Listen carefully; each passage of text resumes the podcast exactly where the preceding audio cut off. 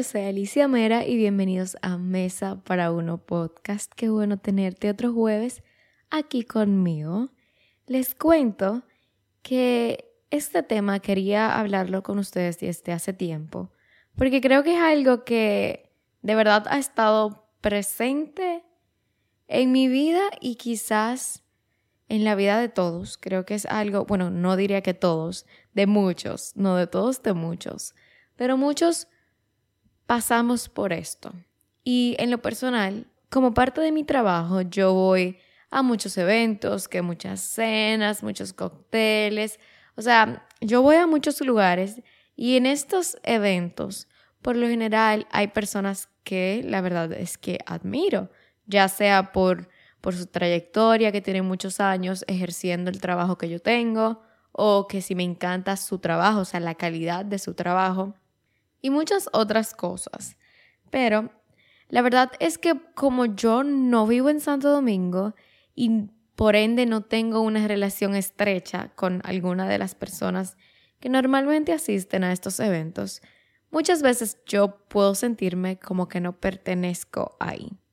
Obviamente, si, si es un evento grande en donde es un, casi como una fiesta, por lo general siempre hay alguien que yo conozco, bueno, me, me quedo con esa persona, pero algunas veces los eventos son eventos pequeños, ya sea una cena, normalmente los asientos están asignados, así que en eventos así más pequeños, la verdad es que muchas veces quizás ni siquiera es que no siento que, como que siento que no pertenezco, pero como que esas personas quizás están un poquito más metidas en el mundo de los influencers, de, creadores de contenido que yo, quizás simplemente por el hecho de estar en Santo Domingo, se conocen más, son amigas, se encuentran constantemente en estos eventos. Y quizás a veces puede ser simplemente por la naturaleza de cómo yo soy, de que yo soy una persona introvertida, pero otras veces sí la verdad es que el síndrome del impostor se apodera de mí y, y a veces simplemente soy yo haciéndome chiquita, yo haciéndome la que no pertenezco en un mundo en que claramente creo que con cinco o seis años haciendo video merezco estar donde estoy. Creo que merezco estar donde estoy por, porque ha sido de mucho, mucho trabajo de mi parte, ha sido de mucho no importarme las dudas de las personas alrededor de mí y seguir haciendo lo que me gusta. Entonces, la verdad que me molesta que hay veces que estoy cumpliendo cosas que siempre he soñado o estoy en lugares que siempre he soñado estar y entonces me hago chiquita. Y entonces siento que no pertenezco. Y entonces entiendo que soy menos que las personas que están ahí, pero estoy en el mismo lugar. Y la verdad es que si me están invitando es por algo. Y esto es algo que a mí en particular me gusta decirme a mí misma. Porque estos eventos, si yo no perteneciera, si yo no tuviera, entre comillas, la altura de ir, no me invitaran. Porque a una marca no le importa, o sea, no le afecta no invitar a alguien y ya. Entonces, aunque ya anteriormente les he hablado de la importancia de no hacernos chiquitos, Hoy te quiero hablar del síndrome del impostor y de cómo identificar si estás sufriendo este síndrome y cómo superarlo también. Entonces, ¿qué es el síndrome del impostor? Básicamente, el síndrome del impostor es simplemente como un fenómeno psicológico en que las personas, sin importar los logros que tengan, sin importar las habilidades que tienen, o sea, sin importar que tú eres bueno en algo, que estás logrando cosas buenas, tienes un sentimiento de que eres un fraude o de que no mereces estar donde estás o que no mereces ser exitoso o si te están reconociendo algo no puedes reconocer eso que has alcanzado. Entonces, desde mi punto de vista, eso es algo que se ve mucho en el aspecto laboral sobre todo. No es el único aspecto en donde se puede ver, pero sí es algo que está muy presente en, en lo laboral. Por ejemplo, un joven que a su corta edad ha logrado ser reconocido en un área, ya sea un chef joven que ha sido muy reconocido o ya sea que tú estás en un área bancaria y has logrado escalar dentro de la empresa, sea lo que sea, si tú eres joven, muchas veces, si empiezas a ser reconocido, digamos que es relativamente rápido, muchas veces pasas a sentir el síndrome del impostor, ya sea porque sientes que no tienes la cantidad de años necesarios para tener esta posición o este reconocimiento, ya sea porque las otras personas que quizás llegan a estar más abajo de ti en la escalera empresarial, quizás tienen mayor edad que tú, quizás tienen mayor experiencia, pero no tienen el puesto que tú tienes. Muchas veces todas estas cosas nos llevan a sentir síndrome del impostor. Y la verdad es que todos podemos llegar a sentirlos. Y porque lo sintamos no significa que sea algo lógico. O sea, yo puedo tener muchas pruebas de que yo soy buena en lo que yo hago. Yo puedo tener muchas personas diciéndome lo buena que yo soy y aún así puedo sentir dentro de mí que no merezco lo que estoy logrando o que yo soy, literal, como dice su título, un impostor. Y lo más loco de todo esto es que tú estás todo el tiempo esperando como, ok, ya, ¿cuándo me van a decir que ya, que era mentira? O sea, tú estás todo este tiempo, digamos que esperando ser descubierto, pero no me gusta usar eso como descubierto porque me parece como, como tonto, sino que para mí es como que tú estás esperando que todo este tiempo que te está saliendo todo bien, que llegue el día en el que ya te dicen, ah, no, mira, en verdad nos confundimos y ese ascenso, esa posición, se la vamos a dar a Juana. O, ah, no, mira, la verdad, lo pensamos mejor y ese contrato no te lo voy a dar a ti porque en verdad tú no te lo mereces. Y rara vez pasa eso. O sea, aunque nosotros sintamos que quizás no merecemos un puesto de una empresa, ponte a pensarlo. O sea, la empresa ¿Te va a dar ese puesto a ti que no te lo mereces? No, porque a la empresa, claro que le importa a la gente que está trabajando, pero lo que más le importa es ser factible, lo que más le importa es generar ingresos. Entonces no va a poner a alguien en una posición que no funciona. Una compañía, una empresa no te va a dar un contrato si entiende que el contenido que tú haces no es de valor. Una marca no te va a invitar a un evento si entiende que tú no estás a la altura de su evento.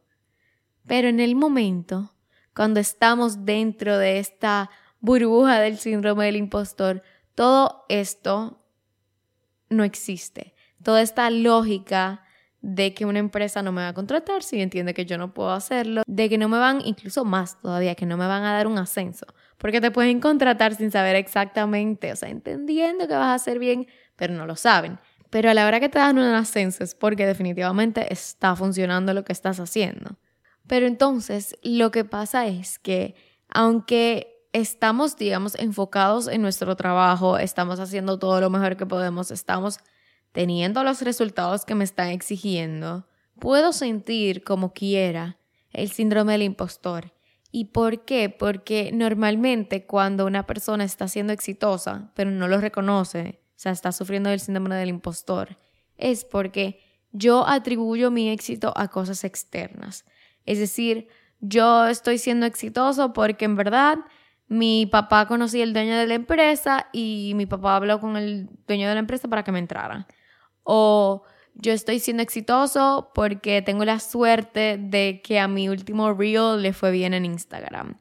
O que simplemente nada, que como coincidencia que todo me está saliendo bien. Qué coincidencia que todo me está saliendo bien. En vez de pensar en que yo tengo las habilidades, que yo tengo la pasión, que yo tengo el esfuerzo, el mérito, y yo soy responsable de que esto me está saliendo bien. Eso no pasa normalmente cuando estamos, digamos que, sumergidos en el síndrome del impostor. Y esto me acuerda, hace poco yo escuché un podcast que habla mucho de negocios y escuché a una dueña de una empresa que le va muy bien aquí en el país en República Dominicana, si no son de aquí. Bueno, escuché que ella decía que la verdad es que sí es una empresa muy, muy exitosa y que han tenido mucha suerte y que las cosas siempre le han salido bien, que como que han fluido, todo ha sido como escalando todo el tiempo bien, que las cosas le salen bien, que han tenido mucha suerte.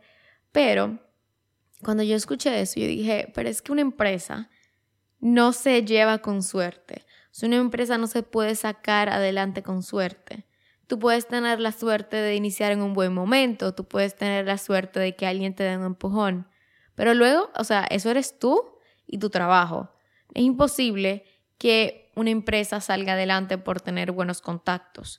Porque, por ejemplo, si yo tengo un producto, yo tengo una empresa que desarrolla un producto y a través de contactos puedo venderlo a ciertas personas, yo puedo tener el contacto que hizo el primer enlace entre yo y mi ahora comprador, pero si mi producto no funciona, esa persona, por más importante que sea el contacto que yo usé, no va a querer mi producto, no va a querer mi servicio.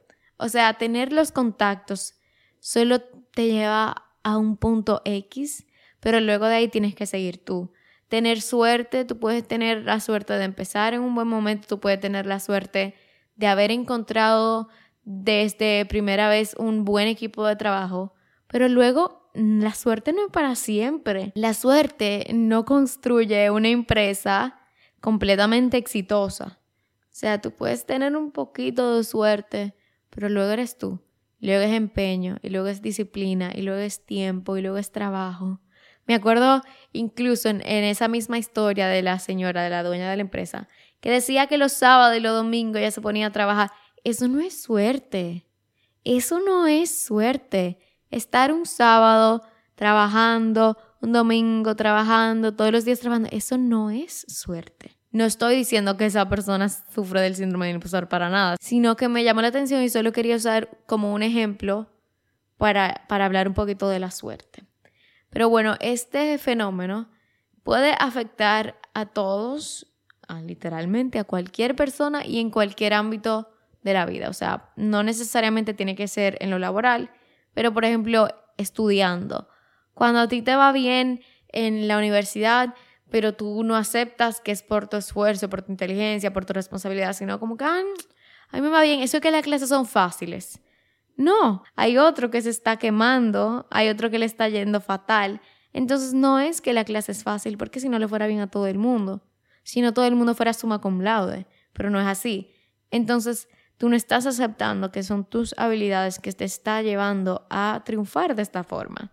O que si tú eres un líder en una empresa, o sea, tú manejas todo un equipo en una empresa, pero dice que las cosas están funcionando y que las cosas salen bien porque los otros son buenos, tus colaboradores son buenos, tú has tenido suerte en encontrar un buen equipo, pero estas personas sin un líder no tienen cómo llegar de un punto X a un punto Y. También artistas, un, artista que le está yendo bien, que las, las canciones se están pegando. Ah, no, eso es que yo tuve la suerte de que tal persona publicó mi canción. No. Porque por más que una persona publique tu, tu obra de arte o por tu canción, tu diseño de moda, si tú no tienes nada de calidad, no va a funcionar si tú no tienes algo que ofrecer como producto, como servicio, como sea, lo que sea, no va a funcionar que una persona te dé un empujón. No. La verdad es que tantas veces ponemos cosas externas como que son la razón de nuestro éxito, cuando lo que tenemos que hacer es reconocer que somos buenos en algo. Y esto no quiere decir, ay, que perdiste la humildad. No, porque no es que yo voy a estar restregándole a todo el mundo, ay, sí, mi obra de arte se vendió en que si yo cuánto mil, miles de dólares, porque yo soy el mejor artista del No, tampoco es que yo voy a estar restregándole a todo el mundo que yo soy la mejor persona del mundo, pero si me está yendo bien, ¿por qué yo tengo que hacer como que no tengo ningún tipo de responsabilidad en que a esto le esté yendo bien? Cuando yo estoy haciendo algo, por ejemplo, mi trabajo, que, que mi contenido es tan yo, que es algo que, que literalmente todo lo que yo publico nace en mi cabeza, yo lo hago, yo lo edito, yo lo grabo, yo todo. Entonces, ¿por qué no darme algo de crédito? Obviamente, sí, puede que el algoritmo de Instagram un día más que otro me ayude, puede que un reel se le, le vaya bien por algo que sea externo a mí, pero ¿cómo yo decir que yo no tengo nada de responsabilidad en que me esté yendo bien cuando es algo tan mío? Es algo que tiene tanto de mi trabajo, es algo que tiene tanto de mi tiempo, de mi esfuerzo. Entonces no nos quitemos la responsabilidad que tenemos cuando algo le va bien, Porque cuando algo le va mal, ahí sí es rápido, mira que yo no sirvo para nada. Pero entonces, ¿por qué? Cuando nos está yendo bien, ¿por qué no podemos decir que felicidades a mí mismo, que me está yendo bien, que lo estoy haciendo bien, que tengo las habilidades, la pasión, que estoy poniendo el esfuerzo de que a esto le vaya bien? Y entonces, ¿por qué lo hacemos? Hay muchas cosas que nos llevan a experimentar el síndrome del impostor y se puede experimentar en cualquier etapa de la vida. Y la mayoría de las veces esto puede ser causado por la presión social o que si una experiencia de crítica que me hicieron. Yo me acuerdo cuando yo me fui fuera, por si no lo sabían, yo me fui fuera a una universidad de arte, no duré ni un semestre, así que en verdad no hablo mucho de eso, pero sí, me acuerdo que en el primer día de una clase de arte. Bueno, la clase era de dibujo 1 y yo soy fatal dibujando. El profesor nos dijo como que de aquí ustedes van a aprender a ser criticados. Y me acuerdo que el día que entregamos nuestra primera tarea de dibujo, imagínense yo muriéndome porque estaba horrible porque yo no sé dibujar. La actividad de ese día de clase fue pasar todos los estudiantes dibujo por dibujo criticando la tarea de cada quien. Imagínense eso. Entonces, experiencias así que son de crítica o de fracaso, ya sea por un jefe, ya sea por un profesor, puede llevarnos a sentir que somos impostores. Quizás puede ser también perfeccionismo, siempre buscando que todo sea perfecto, o también puede ser causado por un baja autoestima. Entonces, teniendo estas como alguna de las causas, de sentirnos como impostores, mi propósito principal con este episodio es poder identificar, o sea, yo lo que quiero es que en caso de que tú te sientas así, puedas identificarlo y cómo superarlo. Entonces, ¿cómo identificarlo? Obviamente todo esto es un proceso de mucha introspección, es un proceso completamente individual porque son sentimientos. Y cuando algo se puede identificar con sentimientos, solamente tú puedes sentir realmente y solo tú puedes entonces identificar si estás sintiendo el síndrome del impostor. Entonces, lo primero es que tú puedes estar dentro del síndrome del impostor si siempre estás dudando tus logros. O sea, cada vez que haces algo bueno, cada vez que, que tú logras una meta, tú mm, sientes como que no es por ti como que no es por tu habilidad, no es por tu esfuerzo, simplemente tuviste suerte o tú estás engañando a todo el mundo, tú tienes a todo el mundo engañado creyendo que tú eres el mejor del mundo, pero en verdad yo creo como que yo no me merezco esto. Eso es lo principal, sentir que no te mereces esto, que no te mereces este halago, que no te mereces este premio, que no te mereces esta posición en el trabajo. Número dos, Siempre decir que te está yendo bien por cosas externas, lo que hablé de la suerte. Yo en vez de decir que sí, tengo habilidades para editar, tengo habilidades para tomar fotos, para editar videos y que bueno, paso mucho tiempo trabajando, mucho tiempo creando contenido. Yo creo que en verdad mi logro es porque yo tengo suerte, porque yo tengo un contacto, porque yo tengo dinero, porque yo tengo una posición privilegiada entonces nunca te está yendo bien por lo que tú estás trayendo a la mesa. Siempre son otras cosas externas a ti.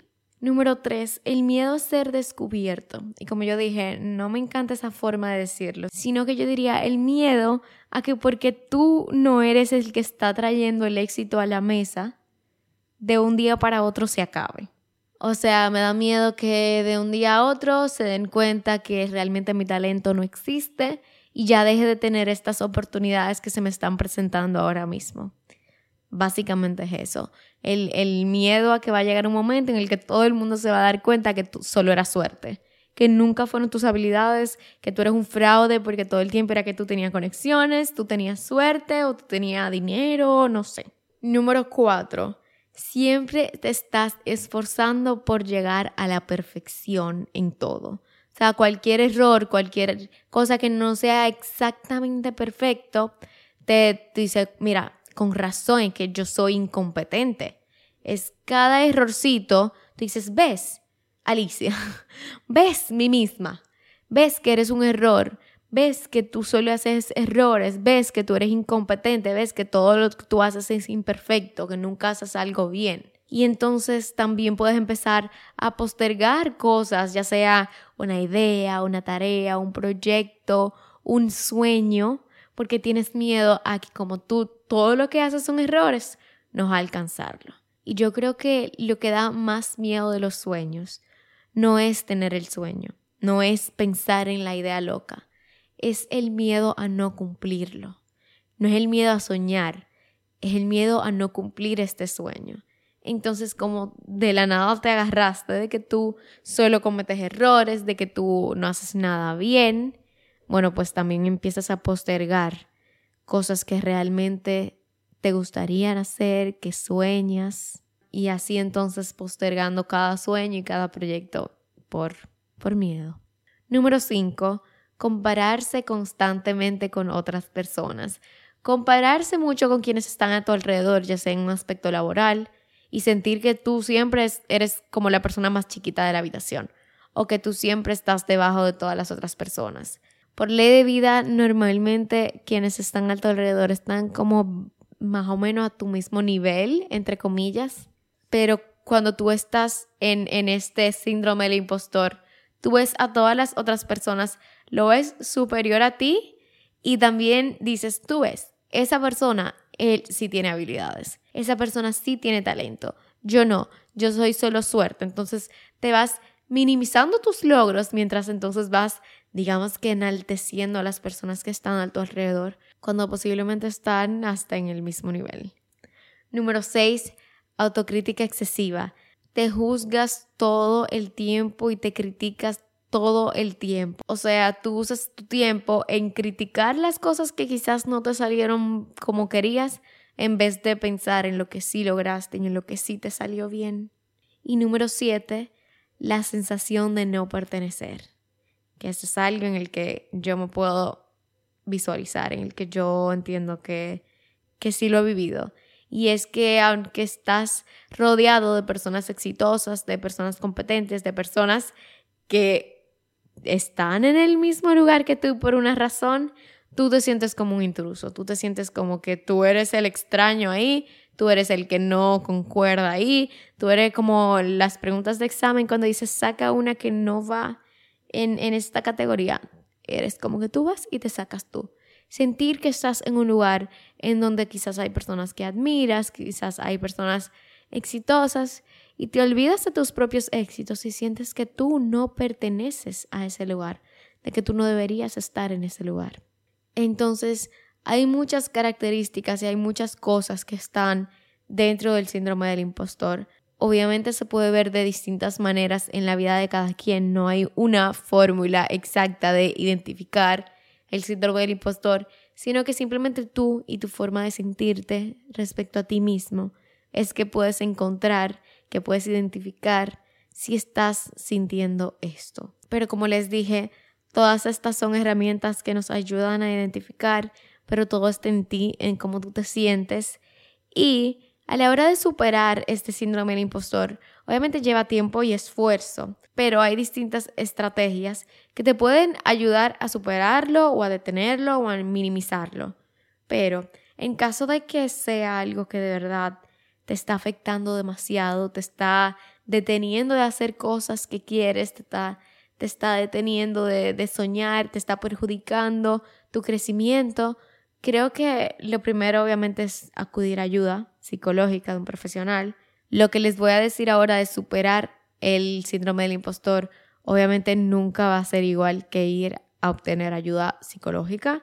Quería decir eso antes de mencionar algunas estrategias que te pueden ayudar pero en caso que sí sea algo que te está afectando mucho, creo que la solución es acudir a ayuda. Pero bueno, una de las cosas que puedes hacer es reconocer tus logros. Y yo sé que dirán, y entonces todo el tiempo hablando de que se me hace imposible reconocer mis logros y wow, no shit Sherlock, la primera, reconoce tus logros. Pero hacer cosas para empezar a aprender a reconocer tus logros y a valorar tus logros y a valorar tus habilidades. ¿Cómo hago esto? Puedes hacer una lista de logros que hayas tenido, quizás en el aspecto laboral, estudiantil, en lo que sea que estás sintiendo este síndrome del impostor. Si se te hace difícil, puedes preguntarle a un familiar que te ayude a hacer esta lista.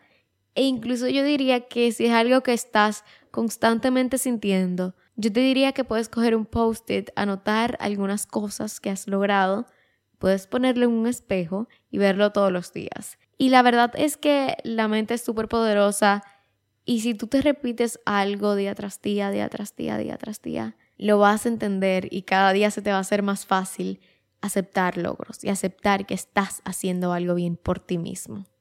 De esa misma forma, hablar con personas a tu alrededor sobre esto, o sea, compartir con, ya sea con personas cercanas como amigas, familiares o un terapeuta, un psicólogo, hablar de, de cómo te sientes, que si te sientes como un fracaso, si te sientes como un impostor, que no se nos olvide que nosotros somos nuestro crítico más grande. Y normalmente cosas que nosotros vemos en, eh, que yo veo en mí misma como algo horrible, otra persona me puede decir, mira, quizás sí cometiste un error en esto, pero mira lo que lograste en Y cosa, lograste en este escenario, lograste en este trabajo. O sea, hablar con personas que tienen buenas intenciones con nosotros nos puede ayudar a poder verlo de otra perspectiva y a simplemente tener apoyo de otra persona. De tercero, yo creo que algo súper importante es aceptar el fracaso. Yo creo que a la hora que aceptamos el fracaso como algo natural de la vida, como algo que obviamente en algo que hagamos mientras estemos vivos vamos a fallar, en algo vamos a tener un error. Entonces, si lo aceptamos como algo natural, va a dejar de tener como este peso tan grande sobre nosotros. Y no me voy a enfocar tanto en que yo no tengo ninguna habilidad y solo me está eh, funcionando porque tengo suerte, porque tengo tanto miedo a que sean mis habilidades las que fracasen un día. O sea, si le doy tanto peso a mis habilidades para el éxito, de igual forma mis habilidades en caso de fracaso van a ser igual de responsables. Y es verdad, es completamente verdad. Pero entonces vamos a quitarle tanto peso al fracaso, vamos a quitarle tanta importancia al fracaso Vamos a aceptar que fracasar y cometer errores es algo normal y es algo que nos va a dar un impulso para seguir al próximo paso. O sea, no veamos el fracaso como el, el final, como que ya fracasé, entonces nada, voy a dejar todos mis sueños porque fracasé en el primer intento. No, sino que vamos a quitarle un poquito de este peso al fracaso y vamos a ver el fracaso como, bueno, una enseñanza para saber que por ahí no. Y ya. Número 4. Dejar de buscar la perfección. No existe la perfección. No te exijas ser completamente perfecto porque es imposible. O sea, ponte metas realistas, celebra cuando tú haces algo, aunque sea pequeñito avance, un avance pequeño, un progreso pequeño. Celébralo. No esperes solamente celebrarte cuando llegues a un millón de seguidores porque te vas a cansar en el proceso, porque a menos que tú seas Emma Chamberlain, no se llega de un día a otro a un millón de seguidores. Entonces, celébrate los primeros 15 mil, los primeros 50 mil, 100 mil, 150. Ve celebrándote cada esfuerzo. No esperes que todo sea perfecto para estar feliz con lo que estás haciendo. Número 5. Acepta los, los elogios, acepta que te digan cosas buenas y aunque en un principio no creas que es verdad lo que te están diciendo, no lo discutas. Practica no discutir cuando te dan un cumplido. Practica aceptarlo. Practica que te digan que bien hiciste este trabajo y aunque tú creas que no, no digas nada. Di gracias. No digas, no, no, la verdad no me gustó tanto, en verdad creo que pude haberlo. No. Simplemente acepta el reconocimiento y acepta cuando otra persona te está diciendo que estás haciendo algo bien. Y estas son algunas cosas que yo creo que te pueden ayudar mucho a, a superar el síndrome del impostor.